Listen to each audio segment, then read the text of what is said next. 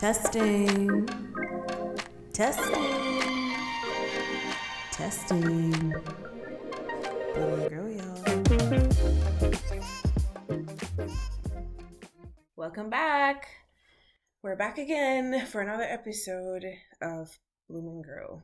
Back in your heirloom. Yeah, this is part two of living free from depression. If you haven't listened to part one, stop right here. And stop, go, get some help. Stop, get some help. Listen to the first episode. That was Gabby's fail attempt at rewind. Yeah. Of course. Oh gosh. We are not voice actors. Stop and go back to the previous episode so you can get the full context. This is part two, where we talk more about practically how you can live free from depression. The first episode gave you a little bit more of a background. So yeah, go there first. Before that though, how y'all doing? This time or me? You. I mean, you too.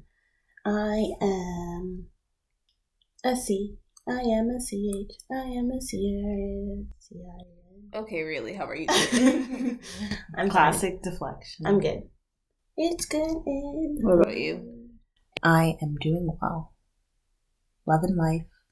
Loving Christ. Loving life. Is there another thing to love? Loving life. Loving Christ. Living right. Living right. Loving life. Loving Christ. Living right. And trying to live right. Amen. That should be a shirt.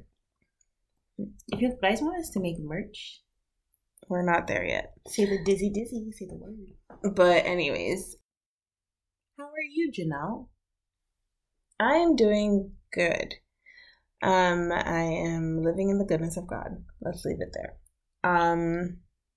So today we are going to be talking more, like I said, about practically how you can live free from depression, because I think we mentioned this last time, but just as, again, for a reminder, I think a lot of times, like, as especially in the Christian culture, that you can end up getting, like, maybe like you get a moment of deliverance from anything. Like right now we're talking about depression, but this applies for everything else. Like if you listen to our Healing Well episode, from addiction, pornography, literally anything that may have had a hold on your life, you get a moment of deliverance, and then you end up going back after the fact because you weren't doing what you needed to do to actually live out that deliverance. So we're going to be talking more about how you do that, because it's not enough to just have a moment or moments of freedom, but right. God calls us to live in freedom because He has set us free. Amen. Right. So we're going to start by looking at two things. Like I was reading this book, and it basically said that we can end up in these patterns of depression, or even end up clinically depressed, kind of based off of two things. And I think I touched on it a bit in the end of the last podcast, but one is like a truth deficit and one is a love deficit. So we'll start with truth first, obviously giving examples. But when in the absence of truth, we can end up falling into, well, obviously you're going to fall into deception in the absence of truth, which is all the devil wants. And a lot of depression is based on lies that don't align with the word of God. So, for instance, you were not told the truth that, like, you are fearfully and wonderfully made. Well, then you're going to you will believe everything else that the world throws at you. So, like, the world throwing at you, like, okay, you are not, like, beautiful if you don't look a certain way. You're not beautiful if you're not, like, stick thin, or that it changes. Like, it changes as the world changes, right? But whatever the world says about your appearance is what you are going to accept, which isn't the truth of God's word, because the truth of God's word says that irrespective of how you look, God has made you, like, you are wonderfully made in Him. Okay? So I can say that for myself. I wasn't living in that truth. So I was actually just, you know, I had an eating disorder for many years just because I was dependent. It's connected to many things as well. A lot of people who have eating disorders, they feel like it's the only thing they can control in a life of chaos. So in that time of my life, how it started, I didn't feel like I had control over anything. And there's a lot of different things happening. But the one thing I knew I could control was like how I looked, or at least my weight. Like, yeah, maybe I couldn't have gotten surgery, but I could like stop eating to make myself be thinner. So it becomes more of a control thing too for a lot of people. A lot of people with eating disorders will tell you that. But it stemmed all from not embracing the truth, okay? Not embracing that you are fearfully and wonderfully made. Not embracing that, like, first of all, even though it feels like I have no control, God is the author and finisher of my life. And if I had trusted him to say, like, you know what, like, even in this chaos and even in my situations that, like, are a mess, if I would have given it to him, maybe the picture would have been different, you know, and truly left it with him. But I was, like, 13, so I don't know. There's not really, I didn't have that maturity, basically. So God's word, God's truth brings peace and fruitfulness to our lives. The degree to which we stray from his truth is the degree to which we can be controlled by varying strongholds. And I know in the end of the last episode, I defined what a stronghold is, but I'll say it again. So, basically, the simplest way you can put it is a stronghold is anything that has a hold on your life that isn't Jesus. Let's just put it that way. That's probably the simplest thing. Mm-hmm. And truth deficits provoke the construction or the building up of strongholds in your life, right? Because if a stronghold is anything that is not Jesus having control and that not his word having control in the absence of his truth, then something else is going to take control, right? Mm-hmm. Alrighty. So, question to you guys. Can you think of a moment where in the absence of a truth deficit, you fell into a pattern that had a stronghold on your life? Think of a truth deficit? Mm-hmm. I would say that truth deficit that had a hold on your life. Mm-hmm. Would be that I didn't feel like I was accepted. I didn't feel like I was loved in like my childhood, and that influenced my self-worth and like my whole outlook and disposition on life. Didn't feel like I belonged anywhere and that I had any use or purpose, and I didn't feel like accepted anywhere. So is that answering your question? Because I didn't believe that inherently my worth was like tied to my identity in Christ, and the fact that he died for me and you know was like my righteousness was found in him. Because I didn't believe any of that, then I opted for the alternate, which is just a lie that I didn't have any worth and that I wasn't loved and I wasn't accepted. And then that just changed, that warped my perception of other people and of life in general and of myself. Yeah, that's great. You, Ari? Very similar to what both of you are saying. I didn't feel like I was enough as I was. So I always felt like I had to do more to be enough, like maybe not necessarily accepted, because I knew people quote unquote accepted me, but I just felt like I was like the half version of what I should have been according to everyone's standards. So that was a truth deficit I had. Like I wasn't enough, I had to do more for people to, you know, value me or to have security in the relationships I did have. And so then that just created a cycle where I was always doing more to be enough, no matter how detrimental that more was to myself, like my soul or my physical self or whatever. Just always had to do more to be enough. So what was the truth that you didn't embrace? I am enough as I am. Because Christ says so. Okay. I'm just tying it. Like, so yeah, anyone's also, you know, experiencing similar things. So you can think of that and try and apply it to your own life, and think about the truths or the lack of truth that you have failed to believe.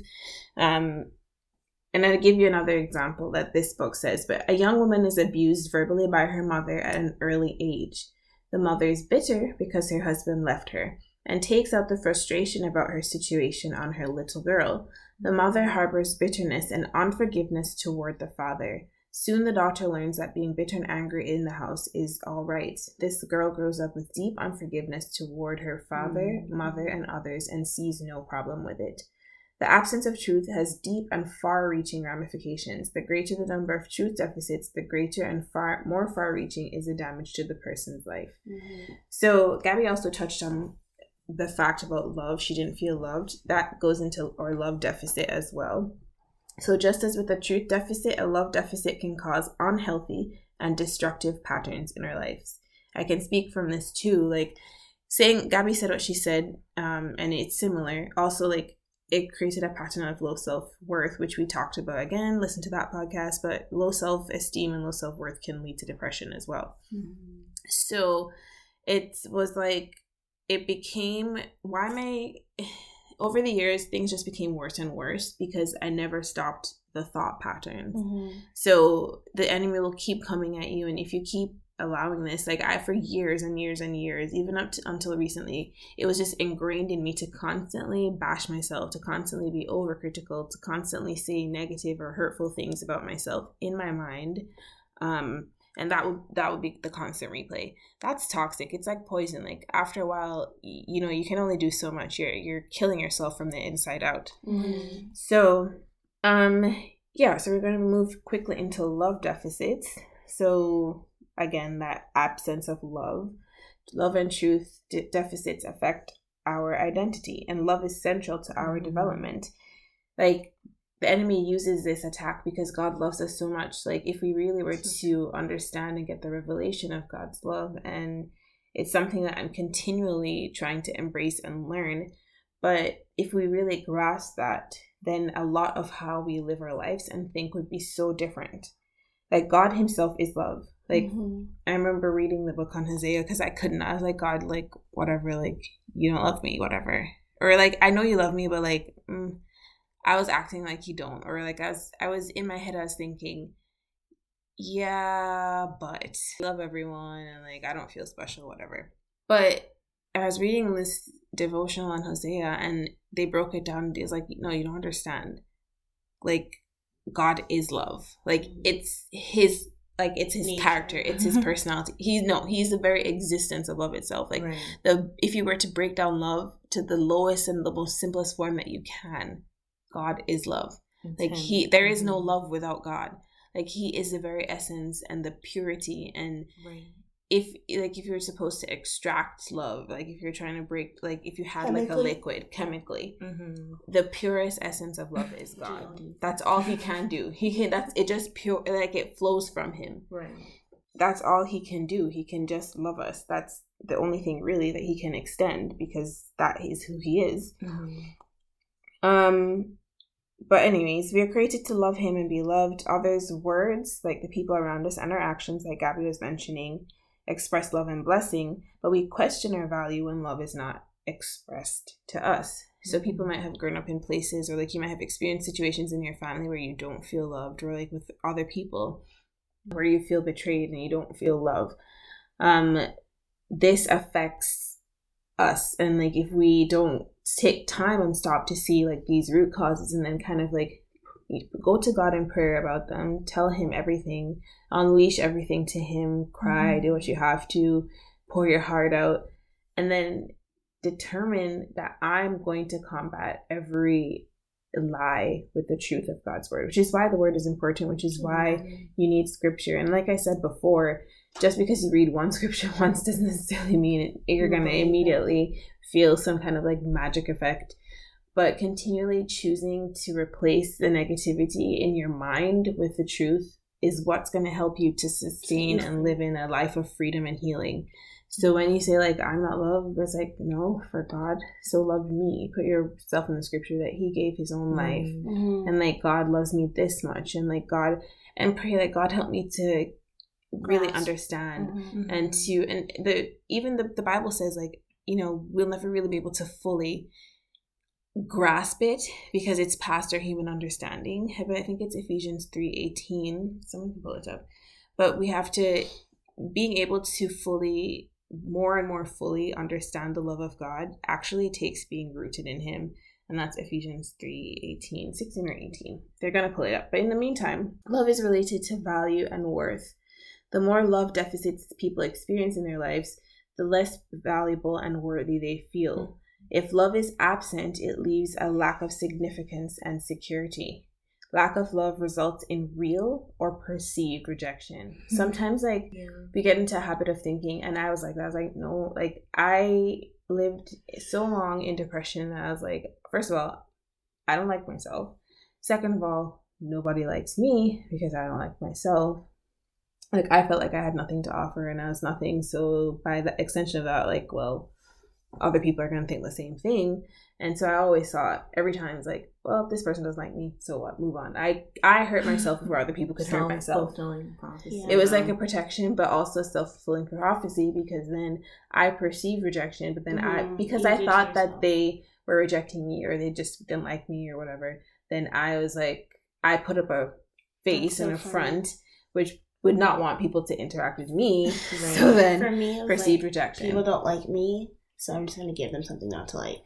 You know, don't like me anyways. And I still, to this day, like I'm still kind of, I want to emphasize that I'm still living through it in different moments. Like, I'm free, but I still have some of those, what do you call it now? Like old safety mechanisms, where I will just like, I will look intimidating, or people will tell me I look intimidating, or I look like, you know, I don't...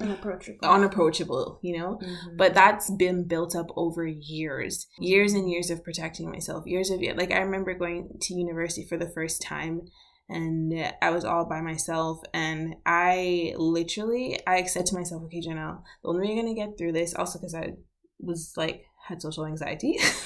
There's multiple issues here. Mm-hmm. But I was like, the only way you're going to get through with this is like if you put a hard face on, and you're just going to like not like... I'm very good at imagining and dissociating. Yeah, we know about that. So I would just be like, I'm not going to see any... Like, I'd walk past people. I was like, I'm not... Pretend like I don't see anyone and just like think I'm the only person there, or like trying to imagine like I'm kind of in my own world. So I would get through being alone. Well, not really, not at all. So I get through being alone in like a swarm of people. I literally just like dissociated, and I still to this day kind of do that, where I'm just like, I'm just gonna like, for me to just get through being in a social situation.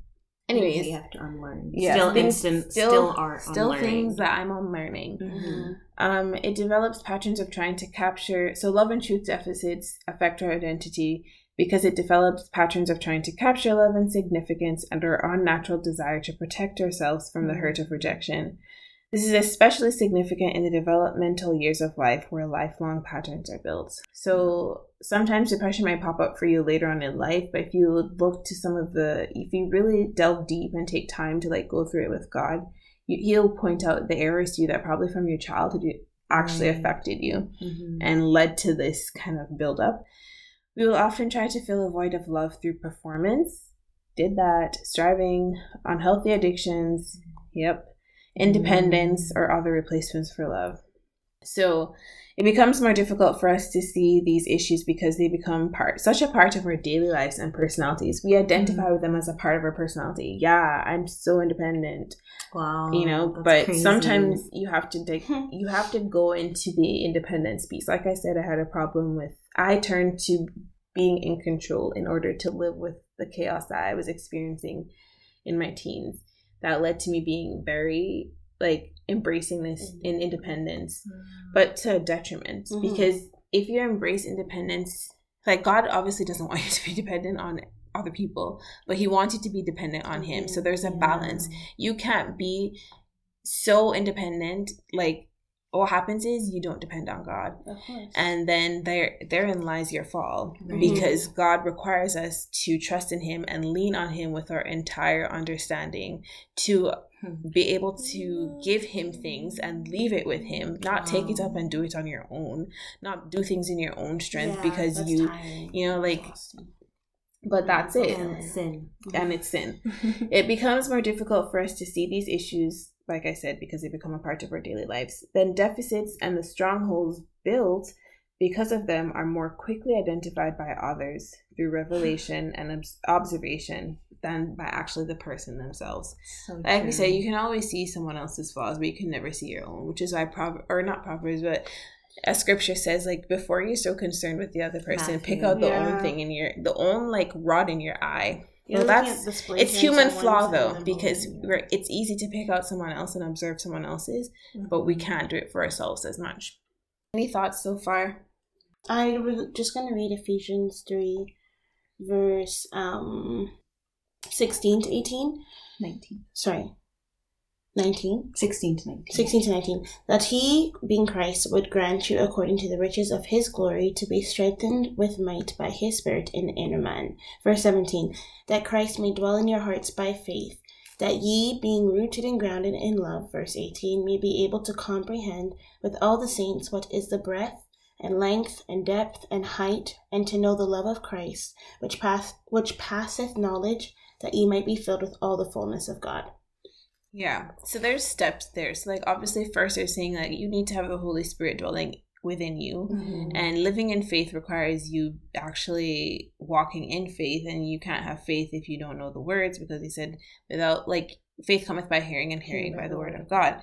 So the principle there is you having a relationship with God, you allowing him to dwell in your life, you surrounding yourselves with his word, and being, and with surrounding yourself with his word, you're actually more able to walk and live in faith, because faith comes through hearing his word. And then after you have that foundation, then God allows you to be able to be more rooted and grounded in love, his love, first and foremost, because you're spending time in his word, so you're able to more understand and accept his love. And then once you're rooted and grounded in his love, then you're able to further understand what we can't understand with our mind, his love for us, but then by extension, we're able to pour that out to other people. As you're saying that, I hooked up the Passion Translation, and it gives a really good translation of that.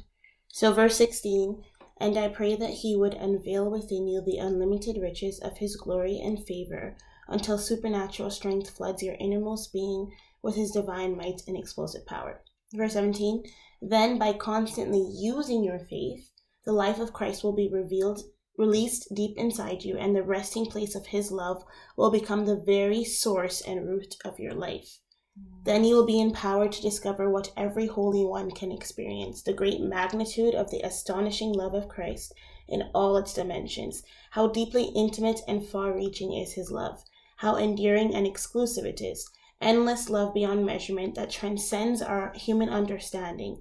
This extravagant love pours into you until you are filled to overflowing with the fullness of God, which is what Jay was just saying. The whole point is for us to be so full of Christ and his love so that we're overflowing and extending that love to those around us. And another key thing from that scripture is none of this is possible without his strength being infusing in us and allowing us to be able to do it, because it's not possible on our own. We need to grasp that. It's not possible on your own. It's not possible on your own. You need the strength of the Lord. Yeah, so if you've been saying this is impossible, it is. And then then to that point, then you can't find true healing from depression outside of Christ. Amen. If the root of depression is found in truth and love deficits, and God is the essence of love and God is truth, then the only way to rectify, to have free, like to actually walk in freedom, because other things will just give you a band-aid. But the key, like I asked you in the last podcast episode, was, do you just want to put a band-aid on something, or do you actually want complete healing and freedom from something? Do you want to be made whole? Do you really want to be whole? Or do you just want to be relieved from sadness in this moment? That's the question. That's the question to ask yourself. When you're struggling with depression, do you want to be made whole, or do you just don't want to feel sad anymore in that moment? But as we were talking, Gabs, I was remembering the verse, sanctify them through thy truth, thy word is truth. That word sanctify is like, it's it so really true. Just proves the point that you need the truth of God to heal you from depression. Yeah. To heal you, not just from anything. If there's a 100%. Truth deficit, what does scripture say? Sanctify them through thy truth. It's thy powerful. Word is truth. And the Bible says in the beginning was the word, and the word was this God. So then God is truth. Right. Amen. And this is also like, this is why you also need to be surrounding the practical aspects of this. You need to surround yourself with people who are going to infuse this truth in your life. And you need to have the courage to cut off influences that are actually from the devil. Like they are, if some of your influences, whatever, maybe that's a friendship, or maybe it's just you surrounding with yourself, your things with different things on like social media or music. Because I listened to music, emo music and rock music. That was further encouraging me to believe really, really bad thoughts. So I had to cut that off. Same thing, like you have to look at your life. What are the influences? If it's not going to promote truth, it should not be in your life.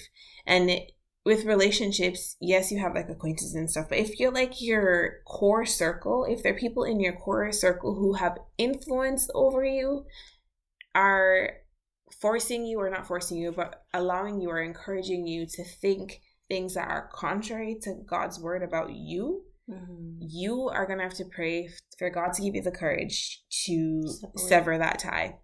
Yeah. I'm sorry, but like, it's not worth it. It's not worth your peace of mind. It's not worth your salvation. It's not worth your freedom or your healing to continue to hold on to things and people who are going to continue to allow you to live in depression. Like, it's just not worth it. No. Okay. So our reaction, I found this interesting, but our reaction to love and truth deficits, we either have a passive or an aggressive reaction. So here are some examples of how we could respond to the injustice and rejection of love and truth deficits. These are examples of the progression of sin the enemy wants to start. Okay? So passive. So the root. These aren't roots. The root is the truth and love deficit. Oh, right. Okay, like the avenue. Yeah, this is what this is what the enemy wants to lead you into. Oh, okay. Okay. So examples: a more passive reaction, and maybe if you're a more passive person, this is something that you'll end up in, is a spirit of passivity, insecurity, which we mentioned. Like a lot of us end up being insecure. And so there also can be a combination of these. Like there is no limit to how many sins you can add up. You know what I mean? Like if you are going to allow things into your life, like he will by all means allow you to take everything that's bad. Yeah. Okay. So passivity, insecurity, inferiority, like we both mentioned, or all three of us actually, apathy. Lack of concern, just kind of like really just I don't care, depression, condemnation, victimization, hopelessness, self-hatred, etc. that eventually lead to suicide. Okay? And depression will progress. I also wanted to say that just because you have clinical depression doesn't mean you might have suicidal ideation or suicidal thoughts. It doesn't mean that you will necessarily commit suicide or even want to do that. But as there are people who have more severe forms of depression, again, been there, that you will actually be to the point where you have suicidal ideations, you're thinking about it, or you actually attempt it, or sadly, people actually complete it and are successful. Okay? Then, aggressive examples of how we can respond to truth and love deficits are rebellion, jealousy. So passive meaning it's more internalized. So it's more internalized, like you are feeling insecure, you're feeling it's more towards you, whereas aggressive is more targeted towards other people. So or obviously more immediately you're rebelling relationships. You're rebelling against someone or something. Jealousy against someone or something or someone. Pride, control, superiority, competition, criticism, hostility, bitterness, anger, rage, and things that can lead to you actually causing harm to other people. Okay? So As you can see, love and truth deficit seems to be the root of mm-hmm. all of this kind of downfall of people. A lot of people can place themselves in one or multiple of these categories. Okay? Right. Any thoughts here, you guys? Interesting. It's a point for reflection. Like, if you're noticing a pattern in your life, maybe you wouldn't have said necessarily that you are a depressed or someone that's struggling with depression. But if you're noticing patterns mm-hmm. of apathy or rage or, mm-hmm. you know, whatever it is that Janelle just mentioned, it's a point for reflection. Ultimately, what we've learned so far is the root of that is a truth or love deficit. Somehow along the way, you've embraced either a lie or you haven't embraced the love of God. Mm-hmm. Exactly. And some types of things that can trigger you to have truth deficits or love deficits are things like we mentioned before: rejection, betrayal by a close friend, divorced mm-hmm. parents, family issues, addicted parents, physical and verbal abuse, unfulfilled promises. I know I had that one for sure.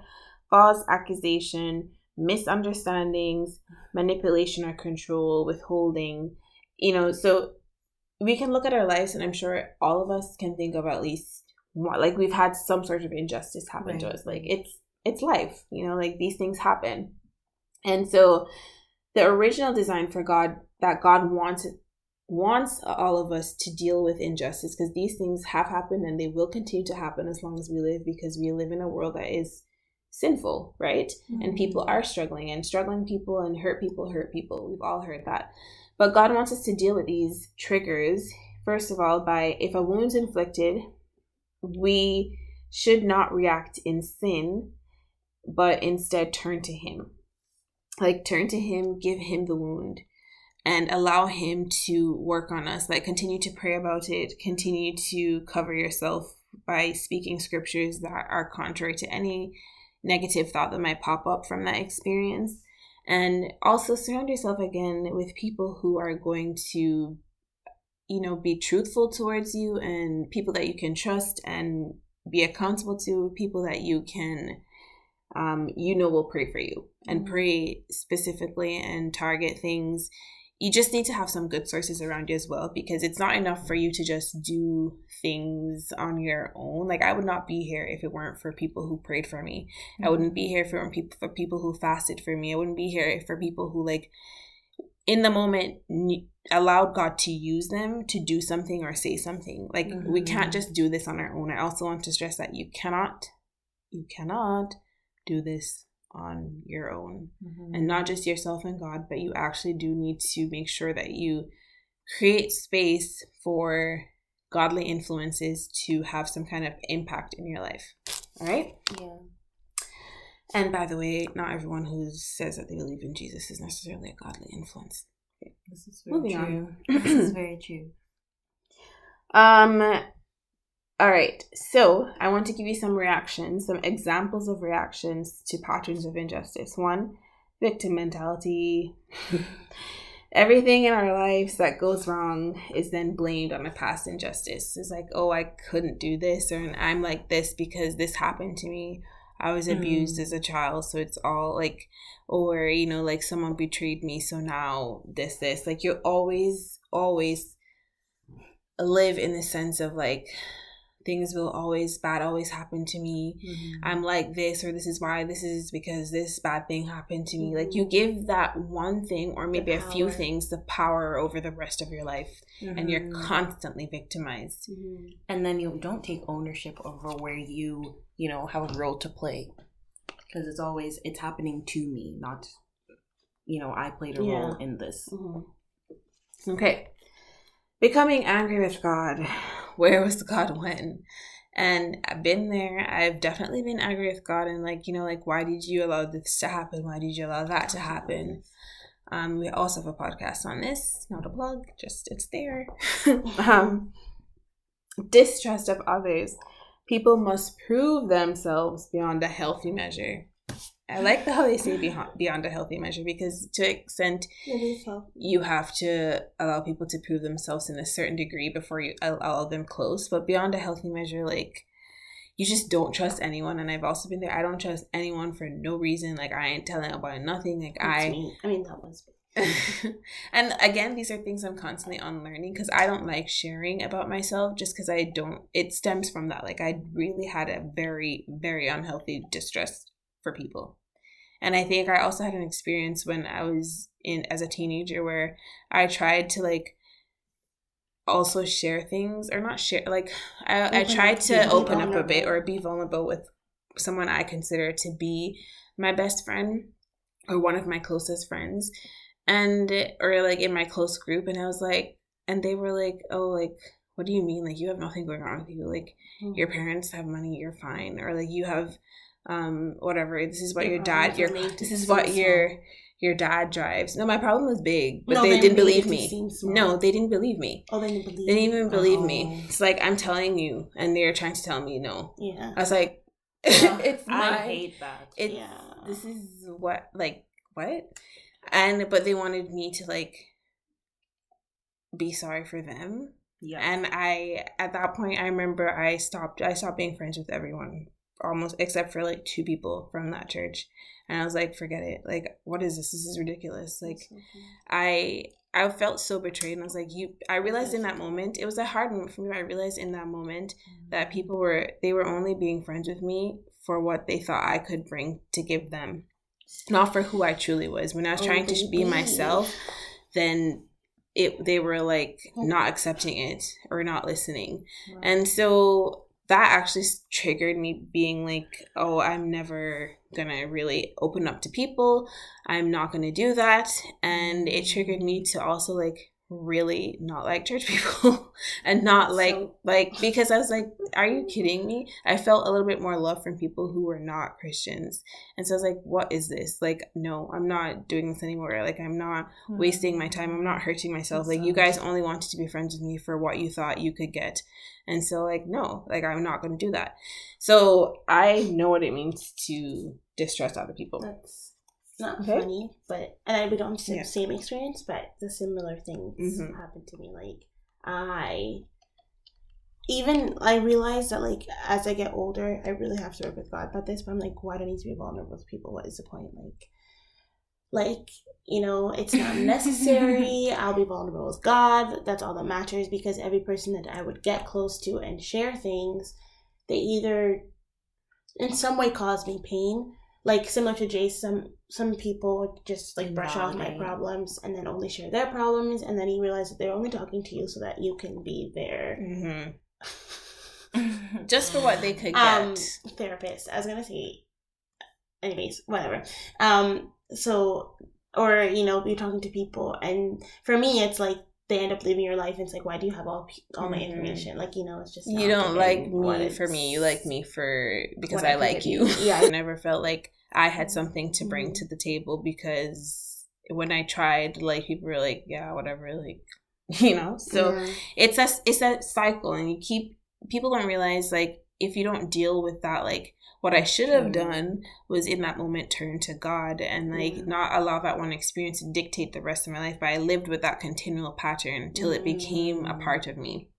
I know it's sad too, when you hold on to those things for too long, then you'll see everyone through that lens. Even if you do have good people that come into your life, you're just going to see them as the same hurt that you experience. Precisely.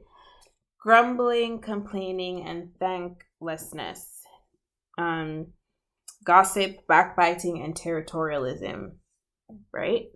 A desire for vengeance. I hope they get what is due them. Then they will learn. Disengaging socially and emotionally from others. Yep, also been there. Reluctance to take risks, speak out, be bold, try new things, trailblaze new ministries, etc. Okay? A lot to think about. There's a lot here to unpack. The good news is the Bible tells us we can be unoffendable. So when these injustices come, Luke 17:1 says, it's impossible that no offenses should come, but woe to him through whom them do come. But God tells us that instead we can turn, our goal is to be like Christ, who suffered under intense injustice in its purest form and yet did not retaliate. So that's always our goal. the best way to overcome an injustice is never to let offense take root in our hearts. Yeah. Right. That's the key. Injustice loses its power when we do not succumb to its provoking. And if we do succumb, we can have victory by relinquishing our offense through repentance and forgiveness. Mm-hmm. You see how everything's connected? Mm-hmm. Mm-hmm. So we should use Jesus as our example. Like, God literally went through so much suffering. He was mm-hmm. abused, bashed, betrayed, mm-hmm. rejected. However, he committed no sin, and no deceit was found in his mouth. When they hurled their insults at him, he did not retaliate. When he suffered, he made no threats. Instead, he entrusted himself to him who judges justly. He himself bore our sins in his body on the tree so that we might die to sins and live for righteousness. By his wounds, we have been healed. Mm-hmm. 1 Peter 2:19-21, NIV. And again, that's a powerful scripture as well. Like, sometimes you just have to speak the word over yourself. It's like, by your stripes, Lord, I am healed. And like, mm-hmm. I'm claiming that. And you continue to speak that and walk in that and pray that, like, by your stripes, Lord, I am healed. Mm-hmm. Every wound has no effect because mm-hmm. you've healed me. Mm-hmm. I like what you said. Talk about the wounds and scars. Like, oh, that was Gabs. The principle you have, never talk about your... Oh, wait, can I just say something before mm-hmm. that? I like how you said God intends for when offense hits, or when there's a trigger. Never to let offense take roots in our hearts. No, before that. What he intends is for us to turn to him mm-hmm. and not harbor that whatever that ill feeling is, the injustice. Because I was just thinking about what Ari said and kind of what Janelle was saying about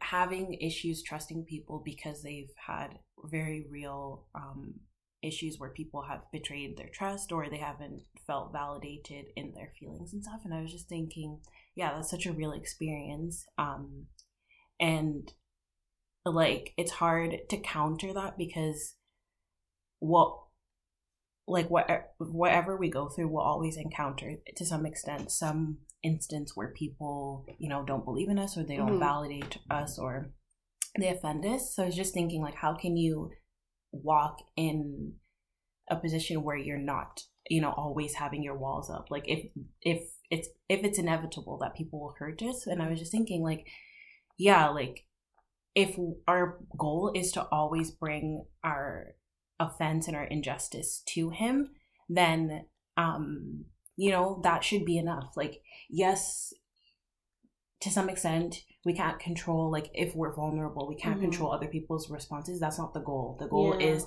to, even if yeah. like, I'm not gonna safeguard and I'm yeah. not gonna put up a wall just because in the event that's hard, in the event that somebody offends me or hurts me, that's not the goal. The offenses will come. It will come. Mm-hmm. The goal is to, even if it comes, bring it to God and continue to bring it to God. And that should be enough, because mm-hmm. I should trust that God is enough yeah. to comfort me, to yeah. love me, to, validate, relieve that offense mm-hmm. and to free me from it. So even if I continue to walk through seasons, but I don't really think that's, biblical, but even yeah. if you continue to walk through seasons where people are betraying you and hurting you and, not validating you, I know how to overcome that, and that respond in the word, respond in what he wants you to do. So, like, in that instance, you still show love, you still be open, you still, or response. The natural human response is to withdraw and to put up a wall to those things. But God is like, no, am I not enough? Yeah, exactly. You still show love, you still be open, even when you don't feel. If you are not feeling love, still show love. Mm-hmm. You know what I mean? Mm-hmm. And run to the Father to receive more love. His love. Because you can't, it doesn't come from us. Like, another interpretation of that Ephesians is, like, we can only give love once we're filled up with his love. Mm-hmm. So it's like a gas tank. Like, you can't give if you're running on E. Mm-hmm. Like, what are you giving from? Yep. Anyways, also... we're going to talk more about, like, biblical aspects of, like, things you can remind yourself, like, when you're low. But I just want to remind you, like, just because you've received some kind of, like, deliverance, or like in a moment you feel, oh my gosh, like I don't feel any depression right now, right? Mm-hmm. You know, like I feel no hold over me. Doesn't mean it won't come, like, because the enemy, here's the thing, the enemy hates us, and he will continually try to attack us, and he'll try to attack us with things that he know has worked before. Right. So yes, like I would say, I don't know, maybe 2 to 3 years, I haven't been in that like heavy, deep clinical depression. However, that doesn't mean that there, that he doesn't try, that there aren't moments where it's like, I feel low and low, like, and it's what I do in that moment that will determine if I end up being back into a pattern of depression. Mm-hmm. Right? Like, yes, I feel low, but then I acknowledge those moments as like God, and I go to God. Immediately I'm like, God, I feel low. I feel really sad. I feel this. And, you know, like I'll cry, whatever. And like, but then because I took it to him, it gets better. Yeah. And I continue to do what I know I should be doing. So I continue to talk to God. I continue to read the Bible, even if I don't feel like it. Mm-hmm. I continue to do what I know to do, and God will do the rest. Crazy. It's really that simple. Crazy. And take every day, each day, like take it one step at a time. Nobody's saying you have to reach a milestone, like in like by tomorrow or by next week or by, like, no one's saying that. Like take it slowly. Like good things come with time. And so I just want to encourage you as well, like don't be discouraged if you start to feel like, and this applies for other things too, like addictions. I remember like there's some things, like I remember with when I was like had bulimia, like I remember one time going, I don't even remember the details, but one time I must have gone to church or something, and like I just had deliverance from that, and I never had the desire to do it again. Doesn't mean that every now and then, sometimes the devil after the fact would be like, oh, like maybe you should just do that. I was like, no, like I just didn't have the desire. That one was like easy one. But things with other things, it'd be like, it'll pop up to me, oh yeah, like I could just do things like this to lose weight, or I could just do, or I feel very low and like I'm tempted to like bash myself. And with those, it's a little bit harder. Like I would just be like, okay, I just need to stop now and like just turn to God. But it honestly gets better, because I'd say in the beginning it's the hardest, but as you continue to develop the pattern, the right pattern of how to deal with things, then it gets, you form a new habit and it gets easier. So I just want to encourage you that like not to be discouraged by when you feel low, or like when things pop up, like you can always have that voice in your head, like a temptation. But again, it's, and that's not sin. It's not sin. So God is victorious and redeems suffering.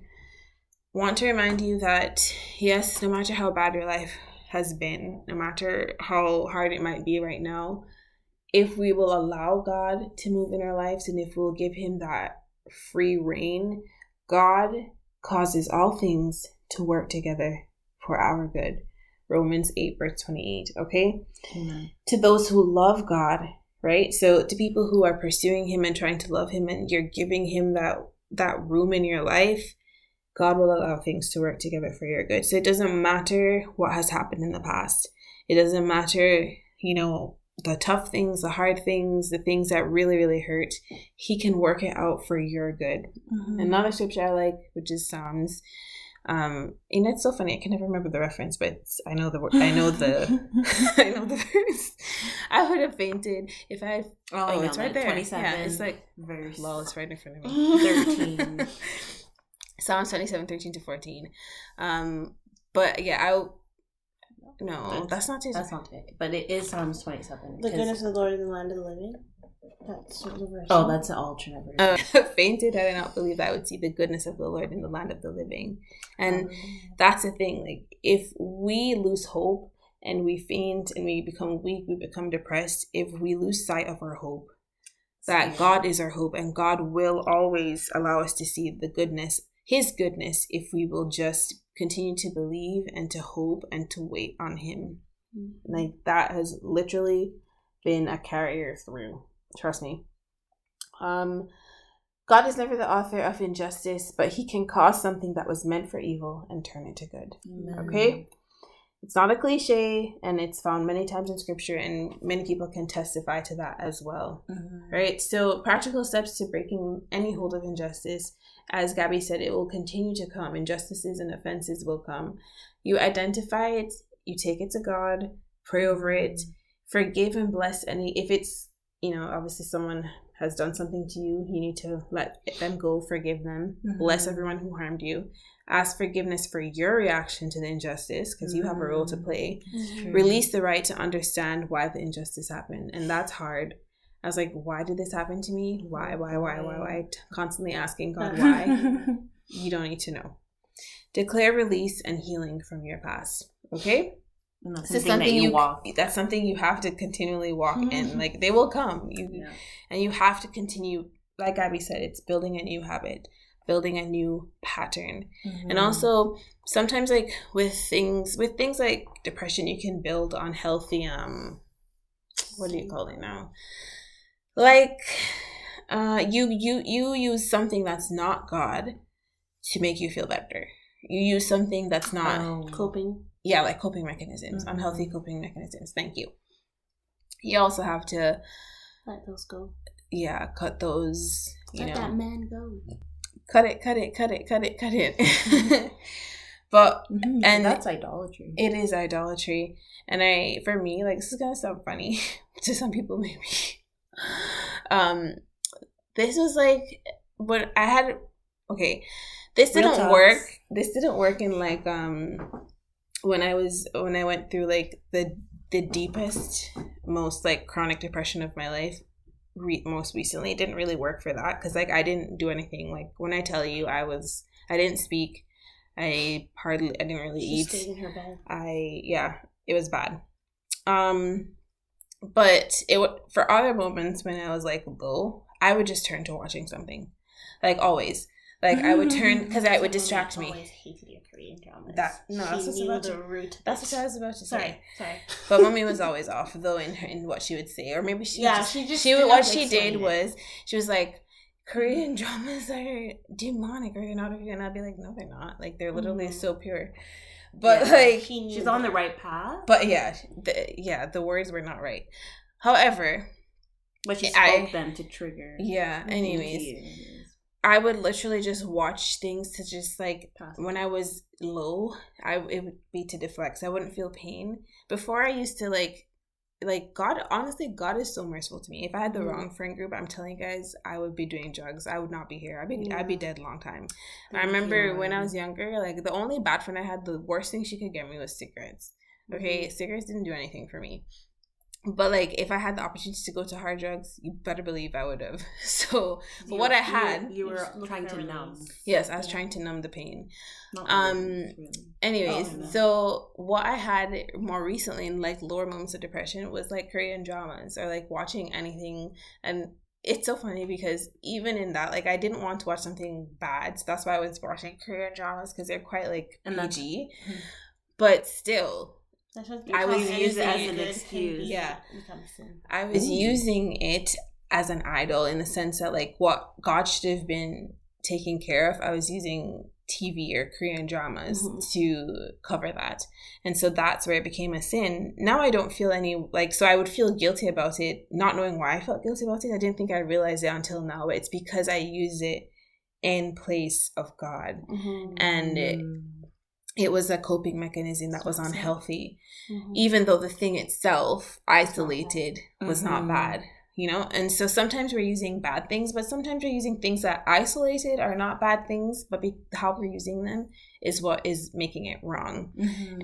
And you have to look at that and you have to cut it. Like, until you're healed from something, like now I don't have any issue with it, and like I don't even have the desire to watch it as much as I did before, because it's not...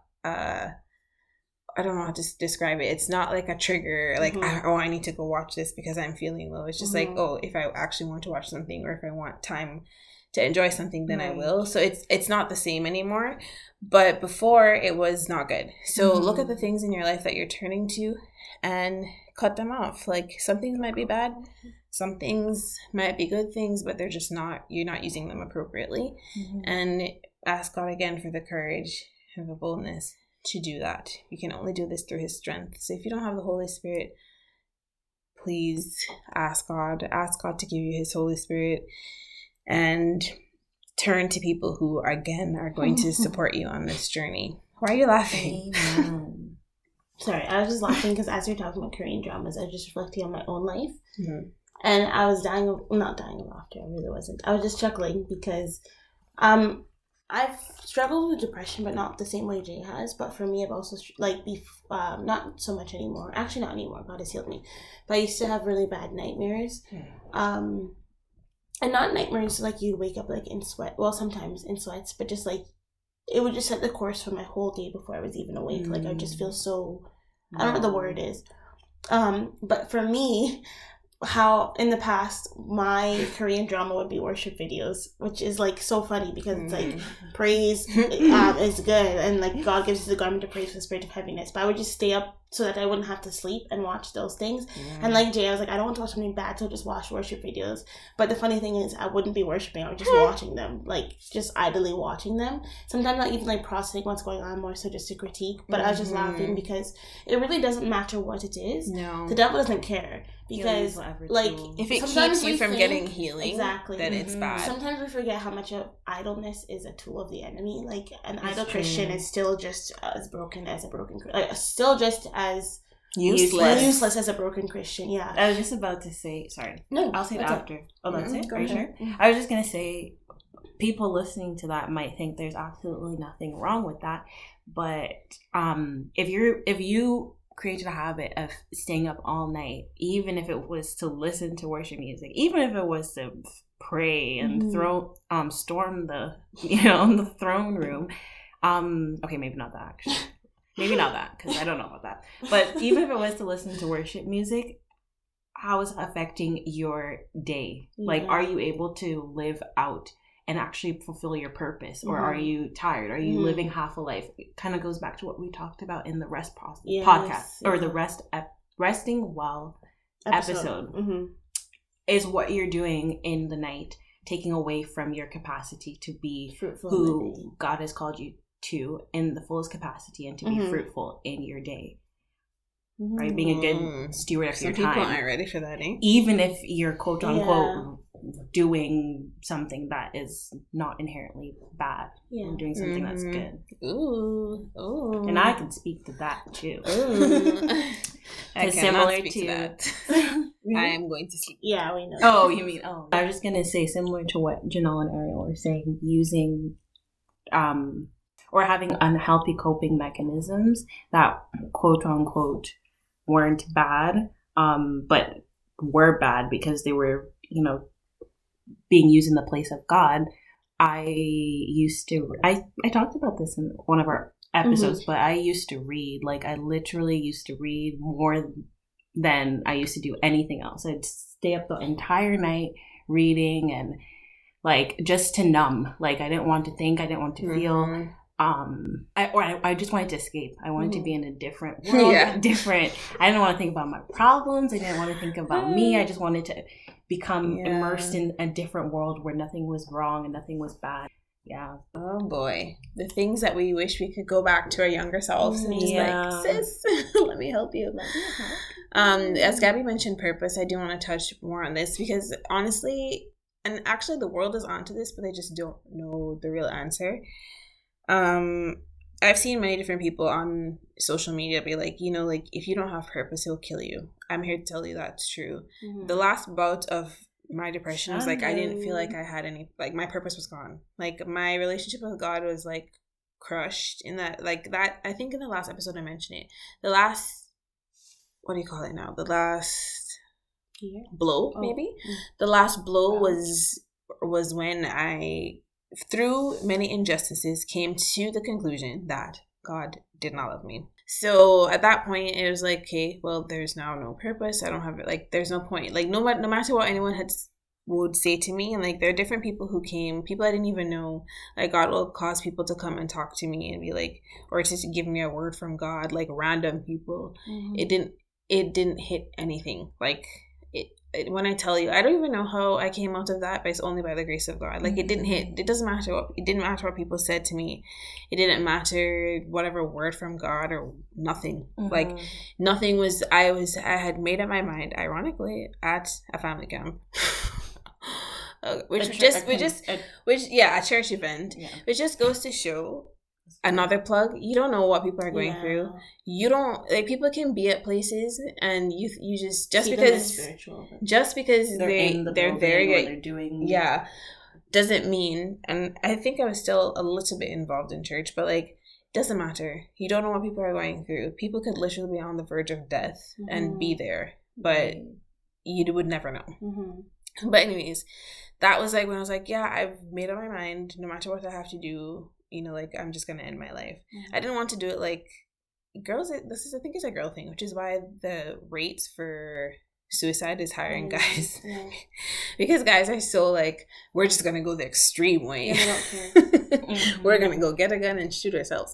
But girls aren't really like that. Girls are more like, take some pills, fall asleep, and never wake up. Well, I've already been down the road of taking pills and overdoses. It doesn't work. Like, it's not a sure thing. So what I'm explaining to you is, this time I said I was sure. So it's like, I'm not going down that route. I was like, I'm thinking of something else. I didn't have funds at that time. I didn't have the means to get different things that would be a sure way. And I just wanted to go I wanted to go peacefully. But like nothing grotesque or anything. As peaceful as you can be when you're committing suicide. Yeah, I didn't want to think grotesque or anything, and I wanted a quick, sure way. Like, it's gonna happen. There's no possible way for like there to be an intervention. Is what I'm trying to explain. Oh, yeah. So like, whereas with overdoses there could be. But so I was like, that's how. Like, I was living my life. I had started to be a little bit more active in my life, which is. Also, psychologists will say that's the worst time. Like, when you're the lowest and you're not moving and you're in bed or whatever, like, you're not going to commit suicide. But the minute that you begin to actively become more active, and it feels as if depression is kind of lifting, but you still have suicidal ideation, that's the time when most suicides happen. So anyways, I was just like looking for some opportunity. I think MAID had come out, but then MAID was coming, but it wasn't actually approved for people with mental illness. Just a plug, MAID is medical assistance in dying in Canada. Oh yes, Anyways, so I was looking for any opportunity, and I was trying to get a job, because only with funds apparently can you do this, or you could do anything that was surefire. But all of that just to say that was stemming from feeling like I had no purpose. Like, it's a very scary thing when people feel like they have no purpose, and there's no, like, it would be better for me to die. That's usually when people are at that point of suicide and they're ready to go and committed to it. There's no purpose to my life. The world has caught on to that. And I think church needs to talk about it a little bit more too, because they'd be like, oh, if you like, I don't have any purpose in my job, or I just saw someone talking to you like, oh, you don't have any purpose in this, like, and they're giving you all these different alternatives to try. But they're not lasting. And the only thing that's lasting is when you actually step into your true purpose, which is our number one purpose above everything else, is to love God. Amen. Is to love God and to serve him with our whole being. Okay, that's the number one. And when we have that number one, when we're walking in that number one purpose that he intends for all of us, is when he will ultimately allow us to accomplish our unique purpose in this world.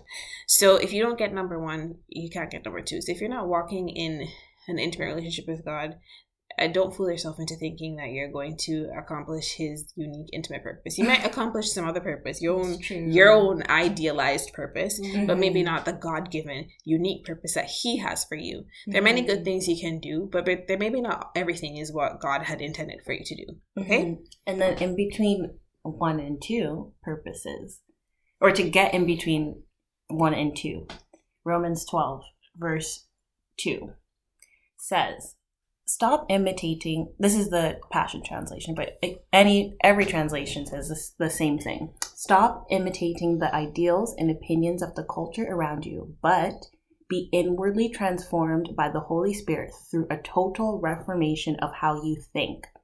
So the renewing of your mind, that's what it says in the King James Version. Be transformed by the renewing of your mind. Then this will empower you to discern God's will for you as you live a beautiful life, satisfying and perfect in His eyes. Amen. So until your mind is renewed by the Holy Spirit, you turn from your old ways of thinking, that old belief system, and you adopt God's truth and His true principles, you will never have a revelation of His unique purpose for your life.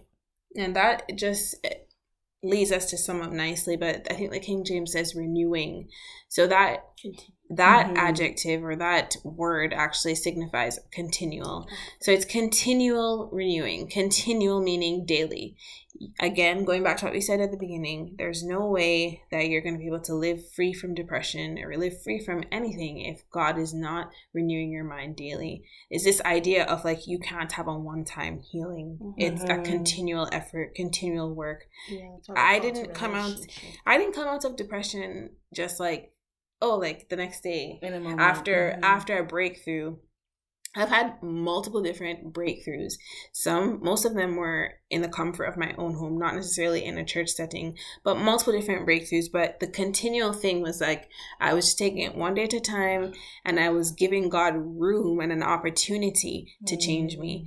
So it was this idea of daily, I'm pushing for better. Daily, I'm going to do this. Daily, I'm changing different things. Like, it doesn't have to be all at once. And realistically, it's not going to be all at once.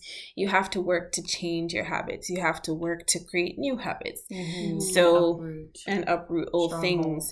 And it's a gradual process. So please don't be discouraged. Be encouraged by all of our testimonies that God is a healer. God can completely heal you and free you from depression. He already has. You just have to choose to walk in that healing and to accept it for yourself. Yeah. Do you desire to be made whole? Exactly. And you can be made whole, and you just have to make an effort to walk in that freedom daily. Change the way you think, change just the people around you, change the circumstance or things that you can change them, and God will fix the rest.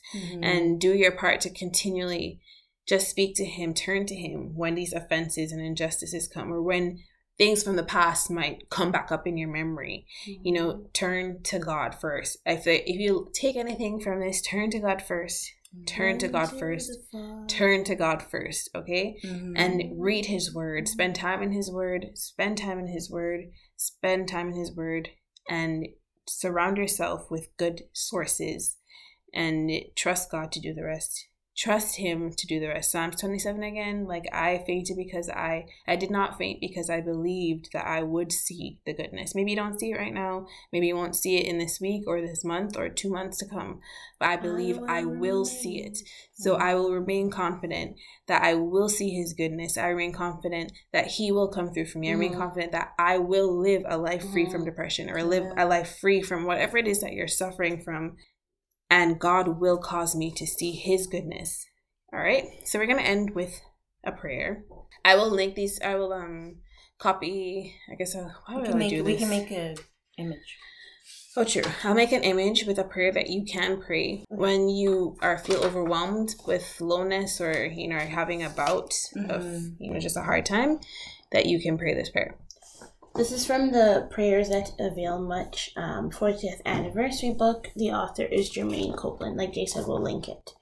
Okay, so Victory. Well, we're not linking it. We're gonna create. We'll copy the prayer. We'll copy the prayer, but if you're interested in the book, then yeah. And so basically, if it's not clear, this prayer is based on scripture. The whole book, it has prayers that are just praying scripture.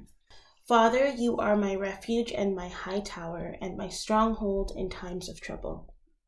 I lean on you and confidently put my trust in you, for you have not forsaken me. I know I can count on you for help no matter what. I put my hope in you. I praise you, my Savior and my God. Lord, you lift up those who are bowed down. Therefore, I am strong and my heart takes courage. I establish myself on righteousness, right standing in conformity with your will and order. I am far even from the thought of oppression or destruction, for I fear not. I am far from terror, for it shall not come near me. Father, you have thoughts and plans for my welfare and peace. My mind is stayed on you, for I stop allowing myself to be agitated and disturbed, and intimidated and cowardly and unsettled. In the name of Jesus, I loose my mind from wrong thought patterns. I tear down strongholds that have protected bad perceptions about myself. I submit to you, Father, and resist fear, discouragement, self-pity, and depression. I will not give place to the devil by harboring resentment and holding on to anger. I surround myself with songs and shouts of deliverance from depression, and I will continue to be an overcomer by the word of my testimony and by the blood of the Lamb. Father, I thank you that I have been given a spirit of power and of love and of a calm and well-balanced mind. I have discipline and self-control. I have the mind of Christ and hold the thoughts, feelings, and purposes of his heart. I have a fresh mental and spiritual attitude, for I am constantly renewed in the spirit of my mind with your word, Father. Therefore, I brace up and reinvigorate and cut through and make firm and straight paths for my feet. Safe and upright and happy paths that go in the right direction. I arise from the depression and prostration in which circumstances have kept me. I rise to new life. I shine and am radiant with the glory of the Lord. Thank you, Father, in Jesus' name that I am set free from every evil work. I praise you that the joy of the Lord is my strength and my stronghold. In Jesus' name, amen. Amen. And on that note, we hope you guys have a blessed day when you listen to this, and please let us know any testimonies, any updates, anything. Message us on Instagram at Bloom and Grow Podcast, or however you want to get in touch with us. You can also email us. All the info is on our Instagram page. Yeah. And yeah. Yes, and I do want to make a correction. I believe in the previous episode, I mentioned that we would have a link to a Google form where you could submit questions, comments, suggestions, even testimonies, prayer requests, whatever, through our Instagram. But unfortunately, we don't have the option to put swipe up links just because we don't have a big enough following. So we've moved that link to our description box in or our podcast description box on whatever listening platform you're using, whether it's Spotify, Apple Podcasts, Anchor. It should be in the description box. So you can also alternatively submit questions, comments, prayer requests, whatever, there through that link.